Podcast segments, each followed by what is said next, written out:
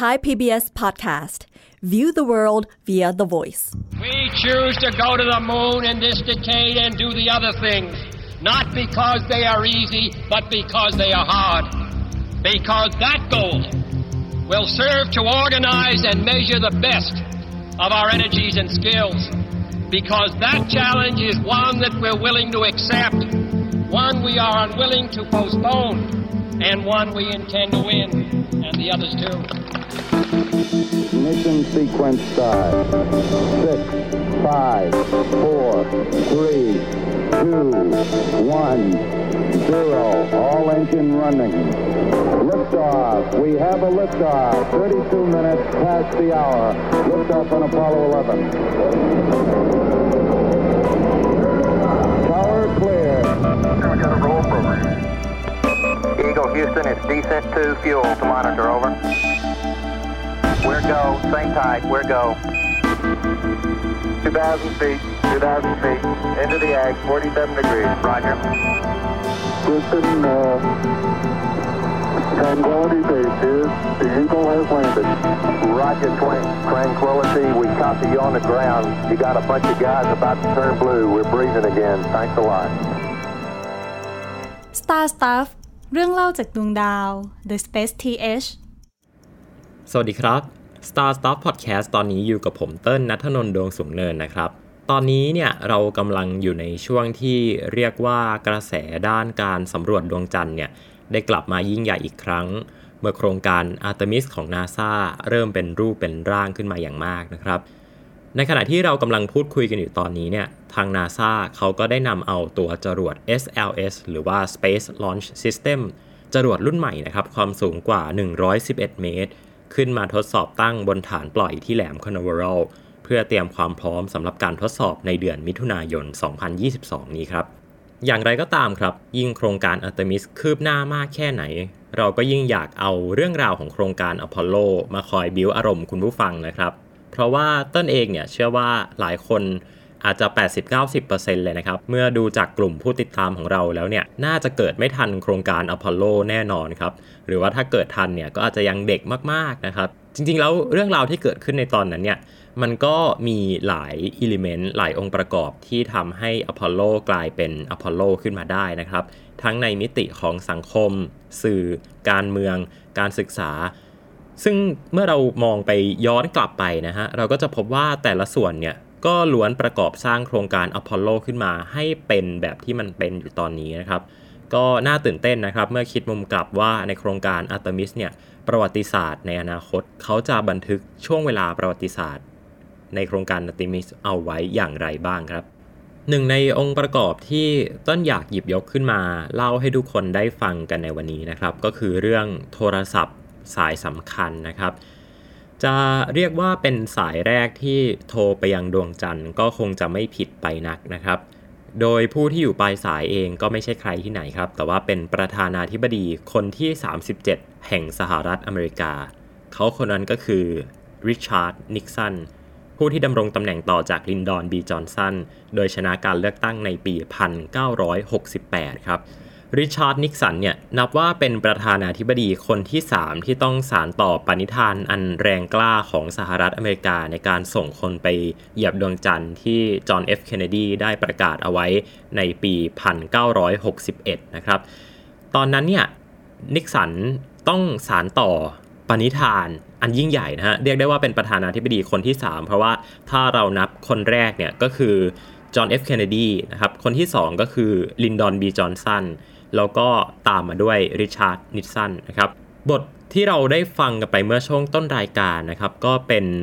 บทพูดของประธานาธิบดีจอห์นเอฟเคนเนดีนะครับที่บอกว่าเราไปดวงจันทร์ไม่ใช่เพราะว่ามันง่าย แต่เพราะว่ามันยากนั่นแหละครับ อันนี้เป็นสิ่งที่หลายคนอาจจะฟังกันจนเบื่อแล้วนะครับ ไม่เป็นไรวันนี้เราไปฟังอันอื่นบ้างครับ คือนิกสันเนี่ยเขาก็ได้มีส่วนร่วมในเหตุการณ์สำคัญทางประวัติศาสตร์หลายเหตุการณ์นะครับ ตั้งแต่ ความอื้อฉาวด้านการเมืองต่างๆ แต่ว่าสิ่งหนึ่งที่ทำให้คนจดจำเขาได้เนี่ยก็คือเขาเป็นประธานาธิบดีในเวลาที่ภารกิจอพอลโลเนี่ยเดินทางลงสู่ผิวของดวงจันทร์ได้สำเร็จพอดีครับใครที่ชอบดูสารคดี ชอบดูภาพยนตร์ โดยเฉพาะภาพยนตร์ การเมืองดราม่าหรือแม้กระทั่งแอคชั่นนะครับก็จะต้องมีฉากที่ประธานาธิบดีสหรัฐเนี่ยไม่ว่าจะใครก็ตามนะครับ อยู่ในห้องรูปไข่ที่เรียกว่า Oval Room นะครับที่ทำเนียบขาวเนี่ยที่ตั้งอยู่ในกรุงวอชิงตันดีซีประเทศสหรัฐอเมริกานะครับทำเนียบขาวเนี่ยนับว่าเป็นที่พำนักของประธานาธิบดีสหรัฐหลายต่อหลายคนนะครับ ซึ่งเราก็จะเห็นว่าบนโต๊ะทำงานของท่านประธานาธิบดีเนี่ยเขาก็จะมีโทรศัพท์ตั้งอยู่นะครับ เมื่อก่อนก็ยังเป็นโทรศัพท์แบบหมุนๆเนาะเดี๋ยวนี้ก็คือเป็นแบบเป็นแบบปุ่มกดแล้วนะครับ หลังทุกเรื่องที่มีเรื่องเกี่ยวกับประธานาธิบดีเนี่ย มันจะต้องมีฉากที่ประธานาธิบดีเขายกหูพูดคุยกับบุคคลสำคัญต่างๆ ของโลกนะครับ หรือในโลกแห่งความเป็นจริงก็เช่นกันนะครับ จะต้องมีภาพของประธานาธิบดีต่างคนต่างก็มีธุระมีหน้าที่ของตัวเองใช่ไหมครับ แล้วเขาก็จะต้องยกหูพูดคุยกับบุคคลสำคัญต่างๆ เช่น ประมุขของชาติอื่นนะครับ ไม่ว่าจะเป็นมิตรหรือศัตรูครับ ยกตัวอย่างเช่นในวิกฤตการคิวบาเนี่ยนะครับสายสนทนาของประธานาธิบดีก็นับว่าเป็นสิ่งสำคัญมากๆนะครับที่ช่วยให้โลกของเราเนี่ยรอดพ้นจากสงครามโลกครั้งที่ 3 มาได้ครับหรือว่าการสั่งการปฏิบัติการทางทหารสำคัญสำคัญต่างๆครับในสงครามเวียดนาม หรือแม้กระทั่งในสงครามโลกครั้งที่ 2 เองก็ตามนะครับแต่หนึ่งในเหตุการณ์บทสนทนาที่เรียกได้ว่าโด่งดังมากที่สุด บทสนทนาหนึ่งในประวัติศาสตร์เนี่ยก็เกิดขึ้นในสมัยของนิกสันนี่แหละครับ เป็นการโทรศัพท์ครั้งแรกจากโลกสู่พื้นผิวของดวงจันทร์ครับ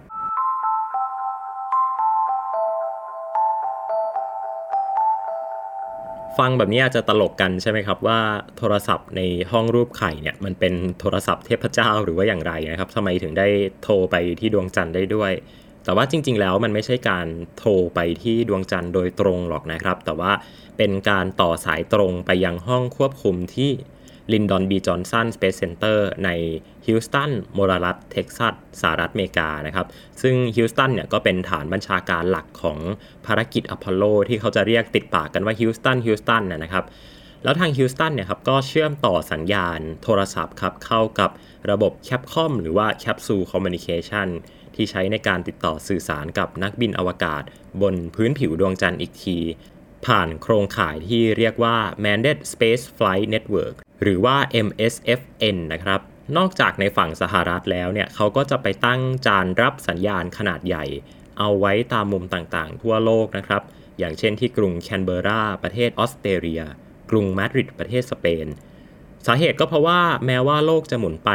เรื่อยๆนะครับ แต่ว่าเราก็ยังต้องการที่จะติดต่อสื่อสารกับภารกิจได้ตลอดเวลา การเอาจานไปตั้งเอาไว้ในมุมต่างๆของโลกเนี่ยก็ช่วยให้การหมุนของโลกเนี่ยไม่ได้เป็นอุปสรรคต่อการสื่อสารกับนักบินที่อยู่บนดวงจันทร์แต่อย่างใดนะครับ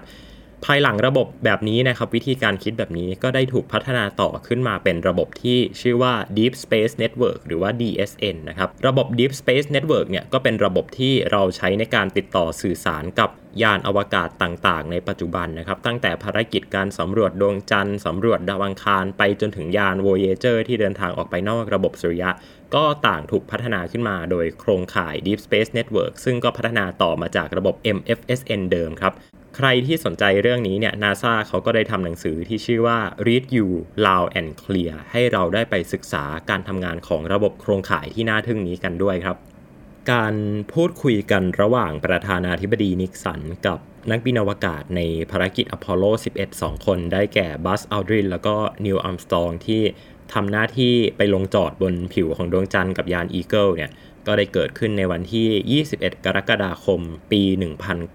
1969 เวลาประมาณ 23นาฬิกา50 นาที ซึ่งเวลาที่เราจะใช้พูดถึงอ้างอิงกันในพอดแคสต์ตอนนี้เนี่ย ก็จะเป็นเวลา ET หรือว่า Eastern Time ของฝั่งสหรัฐนะครับ เวลา 23นาฬิกา50 นาทีที่ว่าเนี่ย เป็นเวลา 7 ชั่วโมงหลังจากที่ ยาน Eagle ลงสัมผัสผิวดวงจันทร์ในเวลาประมาณ 16นาฬิกา17 นาทีเวลา ET เหมือนกันนะครับ แล้วก็เป็นเวลา 1 ชั่วโมงหลังจากที่นิวอัมสตรองได้พูดคำพูดประวัติศาสตร์ ในขณะที่เขากำลังกระโดดลงสู่พื้นผิวของดวงจันทร์เป็นครั้งแรก ที่นิวอัมสตรองก็ได้พูดนะครับว่า one small step for man one giant leap for mankind ครับ It's one small step for man, one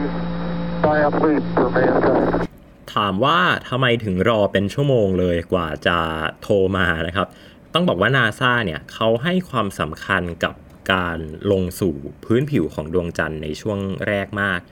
เรียกว่าพอเท้าถึงผิวดวงจันทร์เมื่อไหร่เนี่ยก็ต้องเริ่มทำงานทันทีเลยนะครับ เพื่อป้องกันข้อผิดพลาดความผิดพลาดต่างๆ ซึ่งถ้าเกิดว่าอยู่ไปแล้วเอาเกิดอุบัติเหตุ เกิดแก๊สรั่ว เกิดชุดพัง เกิดนู่นนี่พังขึ้นมาเนี่ยนักบินอวกาศก็สามารถที่จะอพยพกลับเข้ามาในยาน แต่ในขณะเดียวกันก็ยังได้งานกลับมาอยู่นะครับ ไม่ใช่ว่าไปถึงแล้วอ้าวไม่ได้อะไรเลยใช่ไหมครับ มันก็เลยไม่ได้มีเวลามาทำพิธีมากครับ โดยงานของนักบินอวกาศทั้งบัสแล้วก็นิวเนี่ยก็จะมีตั้งแต่การวางอุปกรณ์ต่างๆ บนพื้นผิวดวงจันทร์ การเก็บตัวอย่างหิน การตั้งเครื่องมือเครื่องไม้เครื่องมือต่างๆ ที่ใช้ในการเก็บข้อมูลบนดวงจันทร์นะครับ จากนั้นเนี่ยพองานเริ่มทำไปสักพักหนึ่งแล้วเนี่ยค่อยมาปักธงสหรัฐอเมริกาลงบนผิวของดวงจันทร์นะครับ ถ้าเป็นไทยเนี่ยอย่างแรกต้นว่าน่าจะเป็นปักธงก่อน แต่นี้กลับกันนะครับคือทำงานก่อน แล้วพอทำงานไปสักพักหนึ่งเออสบายใจละค่อยปักธงแล้วก็ตามมาด้วยการพูดคุยกับประธานาธิบดีนะครับ เรียกได้ว่าเป็นประธานโทรเข้ามาเปิดงานครับ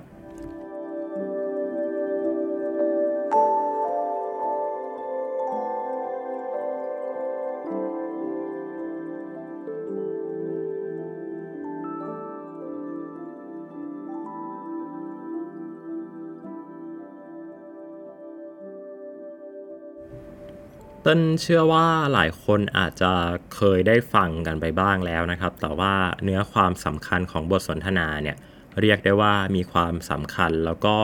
มีสัญญาที่อยากจะชี้ให้ดูหลายจุดมากเลยนะครับ อยากชวนทุกคนมาลองฟังสายสนทนาครั้งประวัติศาสตร์ระหว่างริชาร์ดนิกสันที่ต่อตรงไปยังนิวอัมสตรองและบัสอัลดรินบนดวงจันทร์กันครับ Uh, Neil and Buzz, uh, the President of the United States is in his office now and would like to say a few words to you. Over.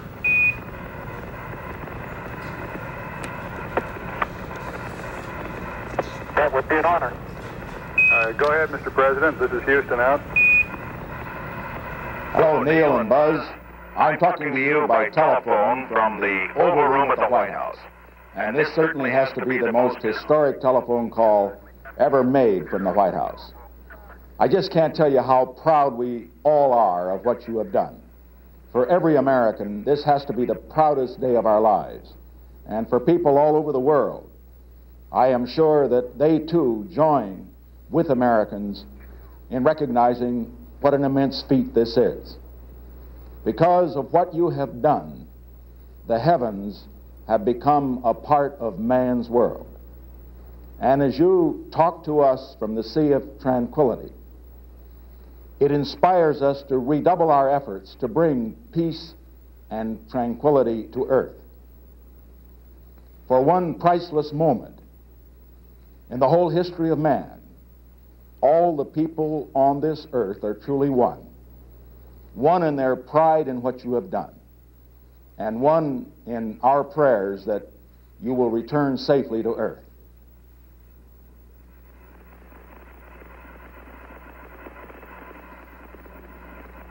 Thank you, Mr. President. It's a great honor and privilege for us to be here representing not only the United States, but men of peace of all nations, and with interest and a curiosity and, and with a vision for the future. Uh, honor for us to be able to participate here today. And thank you very much, and I look forward, all of us look forward to seeing you on the Hornet on Thursday. และนี่นะครับก็คือบทสนทนาระหว่างประธานาธิบดีแห่งสหรัฐอเมริกากับนักบินอวกาศในภารกิจอพอลโล 11 ก็คือบัสแล้วก็นีลอาร์มสตรองนะครับ สิ่งแรกที่ต้นอยากจะชี้ให้ทุกคนเห็นเลยเนี่ยก็คือ ตอนที่ประธานาธิบดีพูดนะครับ กับการที่นักบินอวกาศพูดเนี่ยมันจะมีระยะห่างอะไรบางอย่างอยู่นะครับ ก็คือเขาจะเว้นช่วงไว้ ที่เว้นช่วงไว้เนี่ยไม่ใช่ว่าเขาแบบคิดบทหรือว่าแบบหาโพยไม่เจออะไรนะครับ แต่ว่ามันเป็นเพราะว่าการสื่อสารระหว่างโลกกับดวงจันทร์เนี่ยด้วยระยะห่างมากกว่า 3 0 0 0 0 0 กิโลเมตรเนี่ยทำให้การสื่อสารเนี่ยแม้ว่า คลื่นวิทยุเนี่ยจะเดินทางไปด้วยความเร็วแสง แต่ว่าก็จะต้องใช้เวลาถึง 1.3 วินาทีนะครับในการเดินทาง นั่นก็เป็นเกร็ดเล็กเกร็ดน้อยนะครับสำหรับบทสนทนาทางโทรศัพท์ครั้งนี้แต่ว่าใจความสำคัญของมันเลยเนี่ยนะฮะสาระสำคัญเลยเนี่ยอยู่ที่เนื้อหานะครับ เพราะว่านิกสันเนี่ยเดี๋ยวต้นจะอ่านให้ฟังนะครับ เขาพูดว่า hello Neil and Buzz นะครับ ก็คือสวัสดี Neil และ Buzz I'm talking to you by the telephone from the Oval Room at the White House ผมกำลังคุยกับพวกคุณทั้งสองคนมาจากห้องรูปไข่ที่ทำเนียบขาว and this certainly has to be the most historic phone call ever made และการโทรศัพท์ครั้งนี้เนี่ยแน่นอนว่าเป็นบทสนทนาครั้งสำคัญที่สุดที่เคยเกิดขึ้นมาเลย I just can't tell you how proud we all are of what you have done เราเนี่ยบอกคุณได้อย่างแบบโหได้ไม่อั้นเลยว่าเราภาคภูมิใจแค่ไหนกับสิ่งที่พวกคุณได้ทำ For every American this has to be the proudest day of our life สำหรับคนอเมริกันแล้ว วันนี้เนี่ยก็น่าจะเป็นวันที่พวกเราภาคภูมิใจมากที่สุดนะครับ and for people all over the world I'm sure they will to join with Americans in recognizing of what immense feat it is because of what you have done the heavens have become a part of man's world ซึ่งท่อนนี้แหละครับที่ต้นมองว่าน่าสนใจมากๆเลยนะครับ เพราะว่านิกสันเองเนี่ยมองว่าความสำเร็จในครั้งนี้เนี่ยไม่ได้เป็นแค่ความสำเร็จของชาวอเมริกันเป็นอย่างเดียวนะครับ แต่ว่าแม้กระทั่งคนจากทั่วมุมโลกเนี่ยก็เชื่อว่าน่าจะมองว่านี่เป็นความสำเร็จครั้งยิ่งใหญ่นะครับ เพราะว่าสิ่งที่พวกเขาได้ทำเนี่ยก็ทำให้ ดินแดนที่เป็นดินแดนสวรรค์เนี่ยฮะหรือว่าเป็นการพูดถึงดวงจันทร์เนี่ยนะครับ ได้กลายเป็นส่วนหนึ่งของโลกมนุษย์ไปแล้ว มีความหมายนะครับ เพราะว่าในอดีตเนี่ยมนุษย์มองว่าดินแดนบนท้องฟ้าเนี่ยเป็นดินแดนที่ไม่อาจเอื้อมนะครับ เป็นดินแดนแห่งความศักดิ์สิทธิ์ แต่นับตั้งแต่วันที่เซอร์ไอแซคนิวตันเนี่ยสามารถสร้างสมการที่ใช้ในการอธิบายการเคลื่อนที่ของวัตถุต่างๆเนี่ยได้ทั่วทั้งจักรวาลนะครับ ในตอนนั้นเนี่ย สวรรค์ก็ได้กลายเป็นส่วนหนึ่งของโลกมนุษย์ไปแล้วโดยนัยนะครับ แต่การเดินทางไปเหยียบดวงจันทร์ของโครงการอพอลโลเนี่ยนับว่าเป็นการแสดงออกอย่างเป็นรูปธรรมนะครับว่าจริงๆแล้วเนี่ยเราไม่ได้อยู่ภายใต้กฎที่ให้มนุษย์เนี่ยจะต้องอยู่บนโลกไปตลอด เราไม่ได้อยู่ภายใต้กฎที่มีใครที่ไหนมาเขียนไว้ให้กับเรา แต่เรากำลังศึกษาจักรวาล และไม่มีพื้นที่ใดเลย ที่เป็นดินแดนสวรรค์อีกต่อไปแล้ว ทุกที่ล้วนแต่เฝ้ารอให้มนุษย์เดินทางไปสำรวจ นี่ก็คือสัญญาหนึ่งที่นับว่าสำคัญมากเลยนะครับ ไปต่อกันครับ and as you talk to us from sea of tranquility it inspires to redouble our effort to bring peace and tranquility to earth และในขณะเดียวกันที่คุณก็พูดคุยกับเรามาจาก ทะเลแห่งความเงียบสงัดนะครับ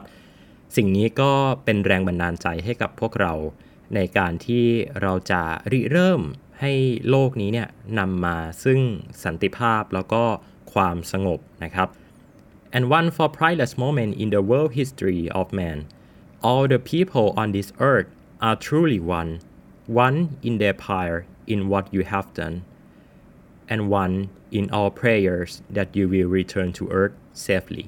ก็คือเป็นการบอกนะครับว่าตอนนี้เนี่ยทุกคนเนี่ยได้หลอมรวมกันเป็นหนึ่งเรียบร้อยแล้ว แล้วก็ทุกคนก็หวังว่าบัสและนิวเนี่ยก็จะเดินทางกลับสู่โลกได้อย่างปลอดภัยนะครับ ท่อนก่อนหน้านั้นนะครับนิกสันก็ยังบอกว่าทั้งบัสและนิวเนี่ยเป็นเหมือนกับแรงบันดาลใจนะครับ เพราะว่าพวกเขาเดินทางไปลงจอดในบริเวณที่เรียกว่า Sea of Tranquility ใช่ไหมครับ Sea of Tranquility เนี่ยคือเป็นบริเวณหนึ่งของดวงจันทร์นะครับ ที่ตั้งชื่อว่าทะเลแห่งความเงียบสงัดนะครับ ทะเลแห่งความเงียบสงัดเนี่ยเรียกได้ว่าเป็นเหมือนกับชื่อที่มีความหมายที่ดีนะครับ แล้วก็นิกสันเองก็ได้หยิบยกเอาชื่อเนี้ยมาเปรียบเปยนะครับ ว่าการที่บัสและนิวเนี่ยไปลงจอดในบริเวณนั้นเนี่ยก็เหมือนกับการนำเอาความเงียบสงบและสันติภาพกลับคืนมาสู่โลกด้วยครับ ก็เป็นบทสนทนาที่เรียกได้ว่าสร้างแรงบันดาลใจนะครับ ให้กับ ใครหลายคนรวมถึงตัวเติ้ลเองด้วยเนี่ยพอได้ยินครั้งแรกแล้วก็รู้สึกว่า เออ มันมีความหมายที่ดีนะครับนิวอัมสตรองครับก็ตอบอย่างสั้นๆครับว่า thank you Mr. President It is an honor and privilege for us to be here, representing not only the United States, but the men of peace for all nations. And with interest and curiosity, and a man with a vision of the future, it is an honor of us to be able to participate here today. ก็คือเป็นการขอบคุณประธานาธิบดีสหรัฐนะครับ แล้วก็บอกว่ามันเป็นเกียรติกับเราอย่างมากเลยที่เราได้มาอยู่ตรงนี้นะครับ แล้วก็มีการใช้คำว่า privilege นะครับหรือว่าสิทธิพิเศษนะฮะนับว่าการที่บัสและนิวเนี่ยได้ไปเหยียบบนดวงจันทร์เนี่ยไม่ใช่เพราะว่าพวกเขา สมควรแต่อย่างใดนะ แต่ว่าเป็นเหมือนกับสิทธิพิเศษที่คนทั้งโลกเนี่ยหยิบยกยื่นมาให้นะครับ แล้วก็พวกเขาเองก็ไม่ได้เป็นแค่ตัวแทนของประเทศสหรัฐอเมริกาอย่างเดียว แต่ว่าเป็นตัวแทนของทุกประเทศเลยนะครับ แล้วก็เป็นตัวแทนของความชื่นชอบ ความช่างสงสัย แล้วก็ดวงตาที่มองไปยังอนาคตของมนุษยชาตินะครับ ก็เป็นการจบบทสนทนากันครับ ในขณะที่นิกสันเองก็กล่าวปิดท้ายนะครับว่า and thank you very much and I look forward all of us look forward to seeing you on the Hornet on Tuesday นะครับ on the Hornet เนี่ยก็หมายถึงเรือบรรทุกเครื่องบินนะครับ USS Hornet ที่จะเดินทางไปรับบัสนิวแล้วก็ไมเคิลคอลลินนะครับ เดินทางกลับบ้าน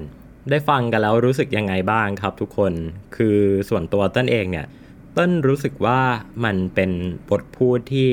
ให้คุณค่ากับคุณค่ายุคใหม่นะฮะ เป็นคุณค่ายุคในช่วงหลังสงครามโลกครั้งที่ 2 ก็คือ การทำอะไรบางอย่างเพื่อมนุษยชาติ หรือว่าการทำอะไรบางอย่างเพื่อนำมาซึ่งสันติภาพให้กับมนุษย์นะครับ ซึ่งจริง ๆ มันก็ฟังดูย้อนแย้งนิดนึงนะครับ กับการส่งทหารไปรบในสงครามเวียดนามของสหรัฐอเมริกา แต่ไม่ว่าจะยังไงก็ตามครับ คงปฏิเสธเลยไม่ได้ว่า การไปเหยียบดวงจันทร์ของโครงการอพอลโลเนี่ยมันก็นำมาซึ่งแรงบันดาลใจนำมาซึ่งเรื่องราวต่างๆ ที่เกิดขึ้นต่อมาในอนาคตนะครับรวมถึงโครงการอาร์เทมิสเองด้วยเนี่ยก็คงต้องตามรอยภารกิจอย่างอพอลโลเพื่อที่จะพามนุษย์ไปอยู่ในจุดที่ไกลกว่าเดิม สูงกว่าเดิม แล้วก็นำมาซึ่งสันติภาพให้กับโลกของเราเนี่ยได้มากกว่าเดิมมากกว่าที่ตอนอพอลโลเคยทำ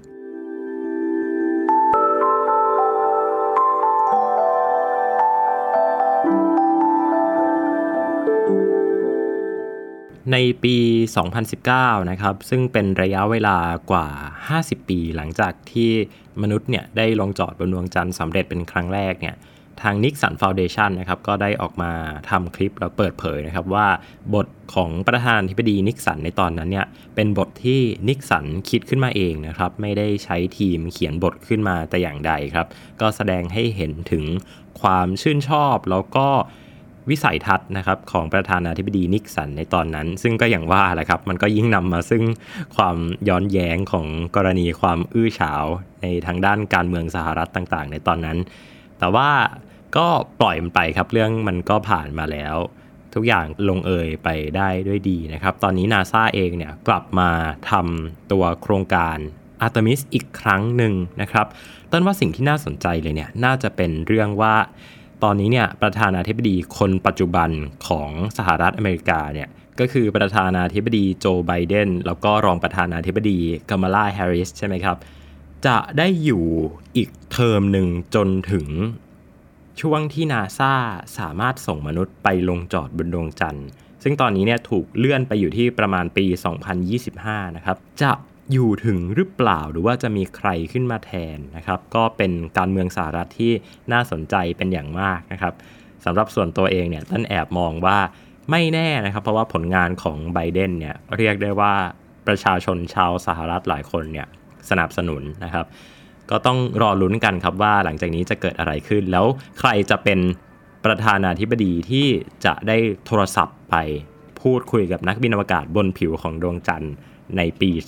2025 ครับ ก็หวังว่าคุณผู้ฟังก็จะติดตามเราไปจนถึงตอนนั้นด้วยนะครับ เป็นยังไงกันบ้างครับ แวะเอาเรื่องราวที่เกี่ยวข้องกับภารกิจการสำรวจดวงจันทร์มาให้ทุกคนได้ตื่นเต้นกันนะครับ แล้วก็รอคอยภารกิจอาร์เทมิสกันครับ ซึ่งในเดือนมิถุนายนนี้เนี่ยก็จะมีการทดสอบภารกิจอาร์เทมิส1นะครับ เป็นการส่งยานอวกาศเปล่า ขึ้นไปโคจรรอบดวงจันทร์คล้ายกับภารกิจจริงเลยนะครับ แต่ว่ายังไม่ได้ทำการลงจอด แล้วก็ยังไม่ได้มีมนุษย์เดินทางไปด้วยครับ การเดินทางของมนุษย์เนี่ยจะเกิดขึ้นในภารกิจอาร์เทมิส 2 3 และ 4 ตามลำดับนะครับ โดยการลงจอดบนดวงจันทร์เนี่ยจะเกิดขึ้นจริง ๆ ในช่วงประมาณปี 2025 ครับ Star Sub Podcast ตอนนี้ต้องขอลาคุณผู้ฟังทุกคนไปก่อนนะครับ พบกันใหม่ตอนหน้า ตอนนี้ผมเติ้ลนัทนนท์ดวงสูงเนิน สวัสดีครับ Star Stuff เรื่องเล่าจากดวงดาว The Space TH